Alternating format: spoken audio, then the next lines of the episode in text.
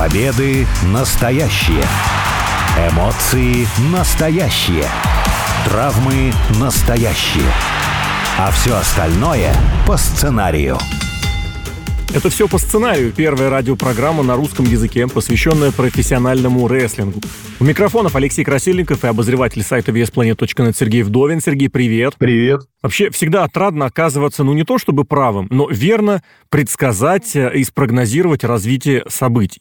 Непосредственно на уходящей неделе, впервые за долгое время, два шоу рестлинга двух конкурирующих компаний шли параллельно.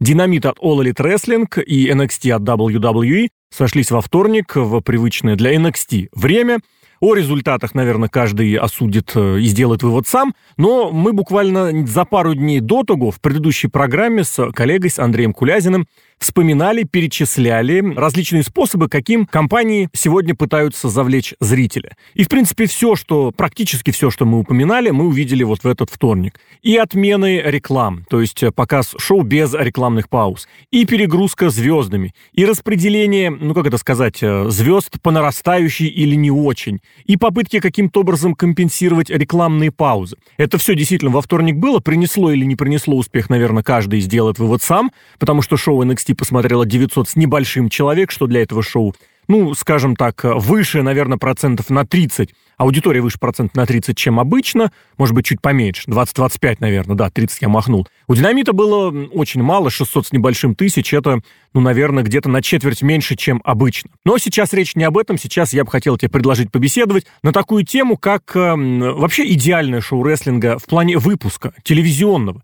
Каким оно может быть? Каким оно должно быть? Что в каком моменте должно быть? Чтобы не просто зрителя привлечь конкретно здесь, конкретно сейчас, а чтобы это шоу запомнилось. Достаточно ли просто матчей? Или что-нибудь еще должно быть? Просто дело в том, что вот, например, в сериалах или в спортивных каких-то шоу, в реалити-шоу, это все отдельное искусство, как скомпоновать сценарий для того, чтобы и привлечь, и удержать, и в итоге в конце еще бабахнуть. Вот что ты об этом думаешь? Если сравнивать разные шоу рестлинга, я, наверное, мог бы назвать три типа шоу, которые вот происходят. Первый тип шоу, который мы наблюдаем ну, почти регулярно, в первую очередь, это Raw, SmackDown, AEW, шоу, которое еженедельно выходит. Это вот типичное рестлинг-шоу. Вот его ни с чем невозможно, мне кажется, сравнить, когда выходит какой-то не знаю, интервью с рестлером, потом матч, потом интервью рестлера против рестлера или еще что-то. Вот как-то реалити-шоу, когда я представляю себе, я давно, кстати, реалити-шоу не смотрю, может, жанр уже и умер в какой-то степени, но я но не мы знаю, понимаем, там, это, Дом 2 или Последний герой вспоминать, там по-другому. Те реалити, которые ну, по сценарию. Да, да, да, да, конечно. То есть там как-то по-другому, там драк-то нет, ну, иногда, наверное, случается, так или иначе, но все равно. Но вот рестлинговое шоу, которое вы последние, сколько там, 30-40 лет можете смотреть, вот оно вот такое вот по, структуре. Есть немножечко другое, это его можно назвать в стиле NXT, когда у вас очень много разных рестлеров, угу. и вам надо как-то всех куда-то запихать и сделать. И в итоге э, в каждом сегменте, в каждой там двухминутке, трехминутке в матче принимают участие вообще абсолютно разные рестлеры. Ага. И, соответственно, все эти самые рестлеры, персонажи, сюжеты, они все двигаются параллельно, иногда как кто-то с кем-то пересекается, но так или иначе количество сюжетов, которые происходят в течение одной передачи, их очень много. И мне, например, вот этот вот э, способ подачи информации гораздо интереснее. Я не знаю, рестлинг я смотрю много лет, хочется больше, больше, больше, mm-hmm. да еще и за малый период времени смотришь, ну вот как ТикТок посмотрел, пока на работу едешь, вот много разных и интересно, а тут они еще все связаны еще и все с рестлингом. Прикольно, вот это вот мне нравится. И третий момент, который можно выделить. Это вот я посмотрел недавно сериал «Клан Сопрано», или просто «Сопрано», так. как он называется.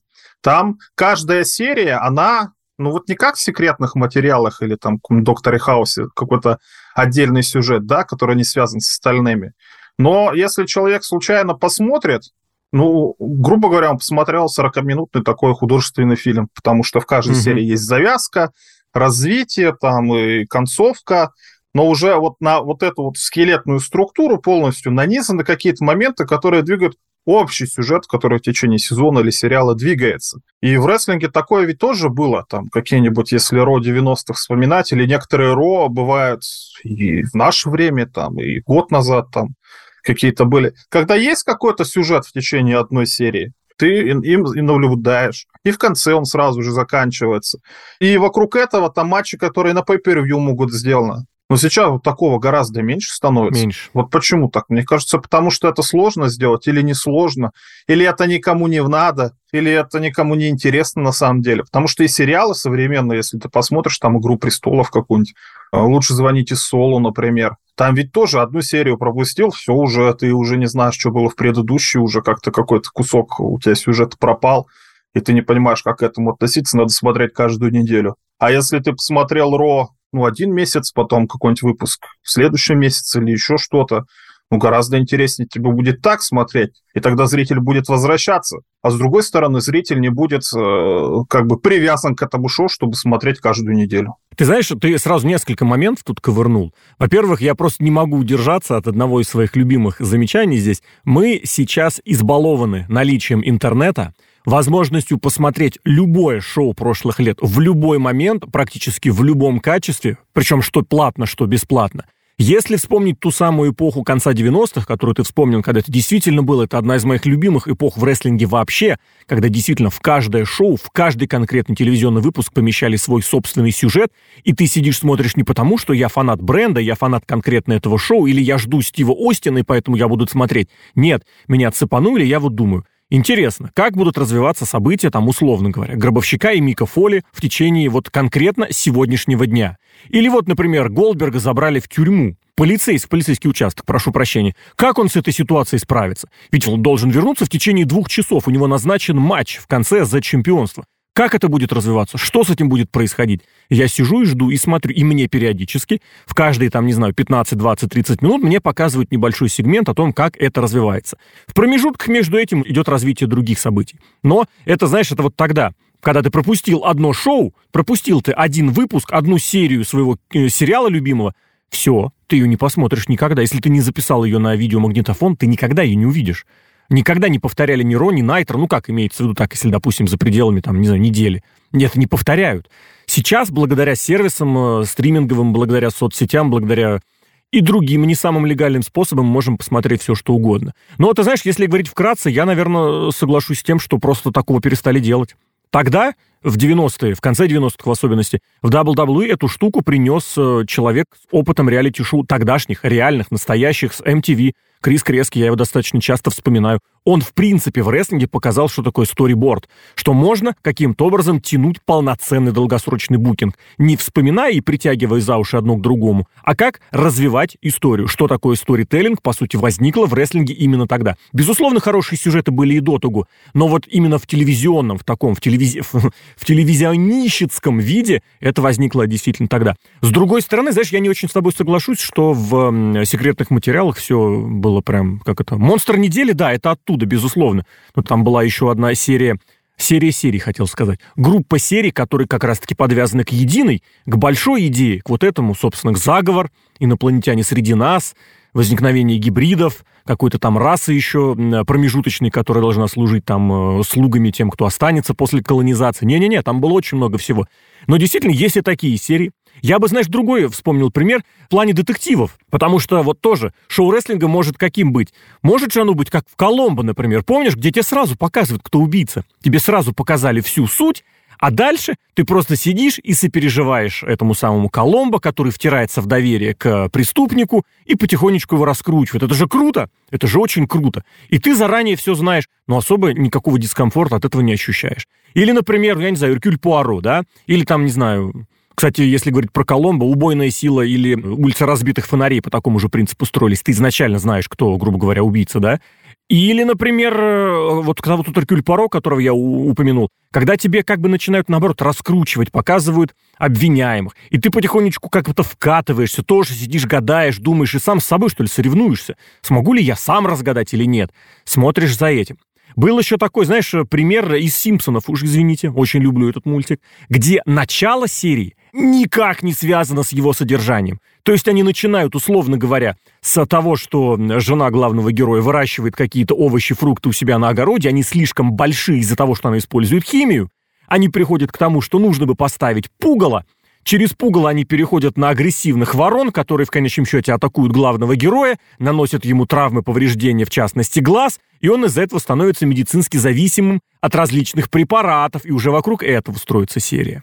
То есть здесь, знаешь, огромное количество всего возможно, но мы наблюдаем, к сожалению, действительно что-то очень и очень примитивное, когда нам просто вбрасывают матчи, которые назначены порой вообще из ниоткуда, или выливаются, вырастают из каких-то очень примитивных противостояний, и мы вынуждены с этим как-то жить, как-то мириться. В общем, я тебе, знаешь, наверное, так у нас, не скажу, что дебют затянулся, мы уже так проникли в суть достаточно далеко. В самом начале шоу, что бы ты хотел видеть? Вот ты включаешь шоу рестлинга, как э, болельщик, а может быть, как случайный зритель. Что тебе нужно там увидеть, чтобы ты сел и сказал, сто пудов я это буду смотреть. Я не хочу смотреть, что там было у конкурентов. Я не пойду на другую передачу. Я не полезу в телефон и не пойду за чаем. Что там должно быть? Ну, давай перед тем, что я хочу увидеть, скажем, то, что обычно бывает. Ну, очень яркий пример – это шоу, которое по пятницам выходит, «Смакдаун», потому что ну, вот несколько выпусков подряд таких было, что выходит Роман Рейнс, о чем-то там рассказывает, или выходит Пол Давно Хейман, или еще что-то. там нет.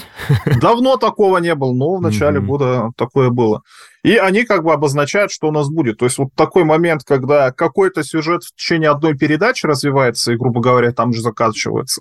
Такое, в принципе, можно натянуть сову на глобус и назвать вот эти вот сюжеты. То есть выходит какой-то рестлер, читает какое-то промо, а, я не знаю, выходит потом другой рестлер Но, говорит, а я с тобой не согласен, а это, потом давай драться. Это старая добрая практика WWE, потому что вот эти 20-25-минутные выходы, которые в начале 2000-х, в середине, да и в конце, наверное, были на всех шоу, на Рона, Смеки, на ECW одно время, но это, это то, за что очень сильно ругали, это то, что очень сильно не нравилось фанатам, в особенности, когда эти промо читали одни и те же люди. Джон Сина, игрок, руководство. Ты мог практически уже пропустить абсолютно точно начало, смотреть ты это не будешь. И самое главное, не пропустишь ты ничего интересного. Не, ну ты пропустишь назначение командного матча от Тедди Лонга между теми, кто возразил рестлеру, который до этого стоял на ринге. Ну, посмеяться это, можно, ну, но, простой... но к делу это отношения-то не имеет. Да, то есть это настолько простой какой-то сюжет, настолько незамысловато, вот, как по учебнику какому-то, я не знаю, в ПТУ каком-то театральном тебя учат на режиссера малого театра, вот, угу. пожалуйста, там у тебя завязка, там развитие, кульминация, концовка должна быть. И вот все одинаково, и вот все вот так происходит. Бывает такое, что есть фигура Романа Рейнса, которая вытягивает, и тебе да. интересно на самого Романа Рейнса в первую очередь смотреть. Но если немножечко сковырнуть, ну, ты понимаешь, как вот этот вот э, шоу WWE-шнее постоянно строится. Есть другой пример, например, который э, нам предлагает шоу AEW, где в первую очередь стоит какой-нибудь крутой матч который ты ждешь, ты хочешь посмотреть, и матч этот, как обычно бывает, длинный в AEW, и рестлеры там какие-то, может быть, даже какой-то Orange чемпиона разыгрывается в этом в матче. В последние месяцы. Orange Cassidy открывает динамит почти все со своим матчем, со своей защитой. Я не знаю, как фанатам AEW, но, скорее всего, им это все нравится, потому mm-hmm. что в противном случае они бы шоу свое не смотрели. Но мне тоже как-то но ты пришел, я не знаю, с работы включил, и тебе сразу надо в этот матч как-то втянуться, как-то что-то сделать или еще как-то. Вот Симпсоны хороший ты пример привел. То же самое, кстати, и в этих, кто называется, в Гриффинах, Family Guy. Да. Тоже там в абсолют это возведено, что угу. это ну, какой-то юмористический эффект должно вызывать в первую очередь. Но так или иначе. Когда пришел, ну, ты как в ресторан пришел, тебе подают какой-нибудь оператив, бокальчик вина, и ты что-то как-то вот с этого начинал. Возможно, можно показать какую-нибудь нарезку с прошлого шоу. Возможно, ага. тебе стоит показать, э, я не знаю, там девчонки какие-то выходят, комментаторы что-то рассказывают. Анонс того, что будет впереди. Вот. Матч из ниоткуда. Не угу. какой-нибудь супер крутой матч Брайан Дэнилсон против Кенни Омеги на целый час, который будет идти а какой-нибудь матч таких вот легковесов, как в WCW это делали. Или какой-нибудь матч вообще случайных рестлеров, которые до этого там уж не выступали между собой, они там пытаются как-то это сделать.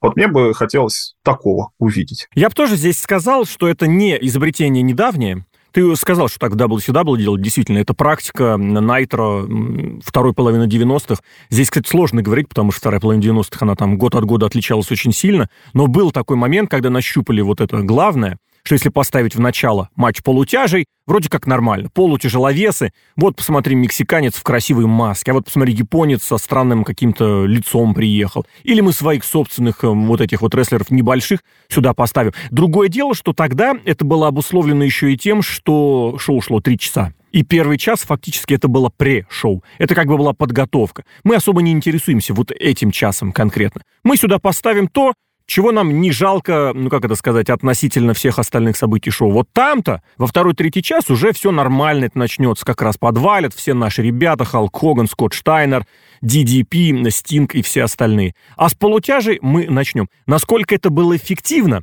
Ну, для WCW одно время это решало. Насколько это эффективно сейчас? Вот это очень сложный вопрос, потому что тоже не секрет, что шоу «Динамит» по средам выходит на телеканале TBS почти сразу после «Теории Большого Взрыва». Долгое время так было, и очень много зависит от того, как ты зацепишь аудиторию, которая осталась вот с того шоу. Мы как раз с Андреем недели ранее об этом говорили, о том, что очень важно кого-то зацепить, потому что человек переключает каналы в начале часа. Или человек остается с предыдущей передачи, если ты его заинтересовал, то он остался. А если нет, то нет. Был вот этот пример, опять же, мы его вспоминали, когда после матча НФЛ американского футбола сразу же поставили Романа Рейнса, и SmackDown пятничный собрал в первые, сколько там, по-моему, полчаса, чуть не 3,5 миллиона, почти в полтора раза больше, чем было раньше.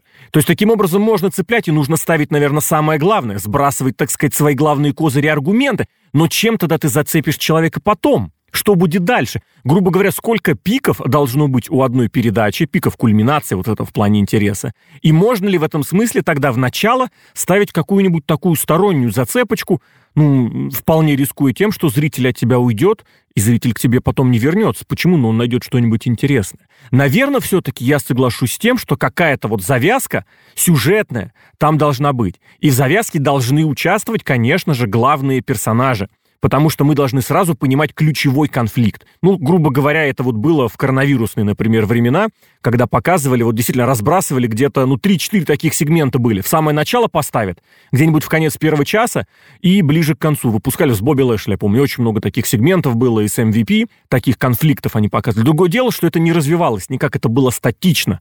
Как показывали в самом начале, так ничего и не менялось. Но, с другой стороны, можно ли действительно нормальными человеческими рабочими условиями вот сделать фактически на каждую неделю 52 раза в год, ну, каждую неделю, а учитывая, что шоу 2, то получается 104 раза в год накидать вот таких сценариев. Вот тут я не знаю, тут, наверное, я даже готов защитить тех, кто обходится ленивым, как я сам порой говорю, букингом. Ну вот 104 выпуска. Слушай, WWE огромная корпорация, которая зарабатывает миллиарды денег чуть ли не каждую секунду. Ну что, они не могут себе позволить? Ну, сценаристы бастовали, конечно, недавнее время. Говорят, все, нас заменит искусственный интеллект, как мы будем зарабатывать? Ну, конечно, 80% сценаристов какие-то бездари непонятные вступили в профсоюз, их там защищают по-всякому, но качество современных сериалов, которые не подкреплены никакими я не знаю, литературными или... Согласен с тобой. Или если не снимал какой-нибудь гений, да. то качество гораздо хуже и смотреть невозможно. Предлагаю Netflix, расширить это... из сериалов на кинофильмы тоже. Абсолютно то же самое. Если нет какого-то уже первоисточника или если это не пересъемка, ремейк, то это все какая-то действительно получается ерунда. Не знаю из-за чего.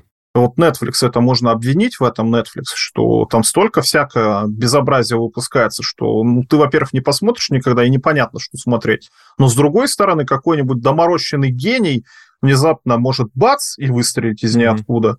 И в таком случае, ну почему бы для рестлинга, вот мне кажется, это вообще отличная идея, я не понимаю, почему ее никогда никто и не реализовал, вот сделать такую вот идею, как секретные материалы, выходит раз в неделю с абсолютно разными сюжетами, ну, нет, зато нет. с одними и теми я же персонажами. Я повторю еще раз, нет, там есть серии, которые, их несколько, кстати, в сезоне, достаточно много, когда вот именно общая тема повторяется. Между прочим, кстати, в «Симпсонах» такая штука тоже была. Ты зацепил? Нет, была достаточно юмористическая ерунда, к которой пришли как-то очень внезапно что если взять все ролики, там, ну, слушай, как у них этого персонажа Качка, который срисован из Шварценеггера был, я не помню, если их все ролики рекламные вставить в один мультик, грубо говоря, в один фильм получался прям полнометражный мультфильм про этого самого персонажа. Поэтому и там такое было тоже. Так что здесь... Ну, если... давай такое будем делать, но раз в год, например, перед Расселманией, перед супер большим mm-hmm. шоу. Это как, слушай, эти, кто они называются? Слушай, Райнер, во. Райнер Вулф Касл его звали, я даже вспомнил. Извини, пожалуйста. Как вот эти самые супергерои. Я ага. не, не шибко силен, там где-то слышал, как оно все строится. То есть там выходят эти, эти сюжетные арки, ага. я не знаю, про Флэша, про какого-то, кто там еще есть, я не знаю, Люди Икс, Человек-паук, про Тора, про Железного Человека, а потом они в конце года, бац, собрались, и там Мстители начались. То есть э, вот эти вот все, сюжеты как-то объединились. И вот чтобы каждый раз про абсолютно разные вообще сюжеты были. Вот получится такое, не получится, не знаю. И в таком случае можно раздавать вообще разным этим самым сценаристам. Вы найдете вы какого-нибудь хорошего сценариста, который для вас будет писать постоянный сценарий. Или, я не знаю, этот же самый Ро делить на три часа Первый ро будет ро из вор, второе там ро Warzone третье, Warzone. да, третье будет ро Warzone, например, и там будет по-другому там оформление или еще что-то. Как-то ну не происходит же В таком этого. случае не очень понятно. Ну не происходит. Вот мне интересно, почему? Потому что зритель будет теряться, потому что это сложно. Но почему не поэкспериментировать? Коронавирусная эпоха была, экспериментирую не хочу. Надо как-то найти вот что-то новое, интересное в рестлинге, но никто не хочет. Другое дело, другое дело. Ты сейчас прям как, знаешь, может как, заниматься... Как тот заказчик, который мне нужна в фотошопе кнопочка «Сделать красиво». Экспериментируй. Что значит? Да, ну, придумайте что-нибудь интересное. Да как это так придумаете? Вот думают, и, кстати, в коронавирус очень много экспериментировали, правда было, и тот самый Ро Underground запустили. Не зашло, ну не пошло оно. Не было интереса зрителей. Но это новое, новое. Интересное, ну так вот, если ковырнуть, ну правда интересно. Но не докрутили, не докрутили. И если вот считай, сколько в этом году 30 лет было Ро. 30 лет. Если не пришли к этому за 30 лет, значит, все-таки, наверное, какая-то есть причина, что не получается? Ну, потому что машина большая. Вот я говорю, что экспериментировать может только один человек, Винс Макмен, который э, есть деньги на эти эксперименты, mm-hmm. он не рискует, по сути, ничем. Но с другой стороны, зачем ему экспериментировать, если то, что работает, оно работает? Да. Зачем какие-то новые эти? Ну, как работает? Конечно, можно посмотреть на рейтинги 20-летней давности, 10-летней даже давности да. и теперешние телевизионные. Можно посчитать количество бабла, сколько они там зарабатывают. Сейчас очень много, но если там инфляцию читать, всяко разное, это какой-нибудь, пусть рестлинговый экономист этим занимается в экселевской табличке. Но это было бы интересно посмотреть. Но никто экспериментировать не будет. Вот сейчас, кстати, я не знаю, можно говорить, не можно, но никаких инсайдов я не раздаю. НФР, они же записывают передачу для телеканала «Матч-боец». «Матч-боец», и там немножечко другой формат, как я понял, будет. Не такой, как обычно, который на удар на Ютубе выходит, а именно, что там один турнир, они будут по-разному показывать. Правда, непонятно, когда передача выйдет, выйдет ли вообще, но будем надеяться, что выйдет. Но вот, слушай, тоже какой-то эксперимент, пускай там на нашем телевидении, пускай это делает НФР, но вдруг зацепится, вот хочется побольше экспериментов. Я вот предлагаю сделать вот так. Ну ладно, хорошо, не секретный материал, а какой-нибудь ситком, друзья. Ну, там тоже там сюжет, тоже. в принципе. Нет, ну, там идея ясна. или еще что-то. Идея ясна, чтобы все было так вот дискретно, отдельно, но, грубо говоря, ограничено, как сказать, как полнометражный фильм, мультик э, внутри себя. Такие, да, и сериалы такие есть, очень крутые. Кстати, 40-минутный. Я очень в этом плане люблю «Полицию Майами. Отдел нравов». Вот там фактически каждая серия — это это просто один из примеров. Есть огромное количество сериалов. Просто почему-то такое вспомнилось. Ты смотришь как детективный фильм. Ты можешь улавливать какие-то нотки, мотивы, что-нибудь схожее, но, тем не менее, это можно посмотреть в разном порядке, и ты практически ну, никогда ничего не потеряешь. Вопрос в том, что в рестлинге действительно ты как-то заинтересован, дол, ну вот долгое время так было, что ты заинтересован все-таки в прибыли, и экспериментировать ты не будешь. Почему? Ну, если ты рискнешь и, и проиграешь, что будет дальше? Все. Потому что мы видели, как WCW фактически ну, за год с небольшим все кончился. Причем от э, проблем, которые с, непосредственно с рестлингом-то связаны не были. Мы видели, как несколько раз под угрозой закрытия был WWF. Шоу могли снимать, могли убирать. Мы видели, как они переезжали, мы застали это, как они переезжали на очень маленькие телеканалы. Когда SmackDown переходил на My Network TV, ну слушай, это прям несерьезно. Мы видели, как TNA фактически умер, причем несколько раз, и только отдельным, так сказать, усилием воли и э, инвестициями было шоу спасено. Динамит, я не хочу никого обнадеживать, живет только за счет того, что у владельцев пока что безлимитная кредитная карточка. Поэтому я готов понять, почему они не экспериментируют. Но я при этом готов критиковать, что шоу можно было бы действительно делать интересней. Какие-то новые сегменты, какая-то новая структура, чтобы было действительно что-то непохожее. А каким это может быть, каким это могло бы быть, и на что шоу рестлинга может быть гипотетически, в идеале похожим, побеседовали Алексей Красильников и Сергей Вдовин. Сергей, спасибо. Пока.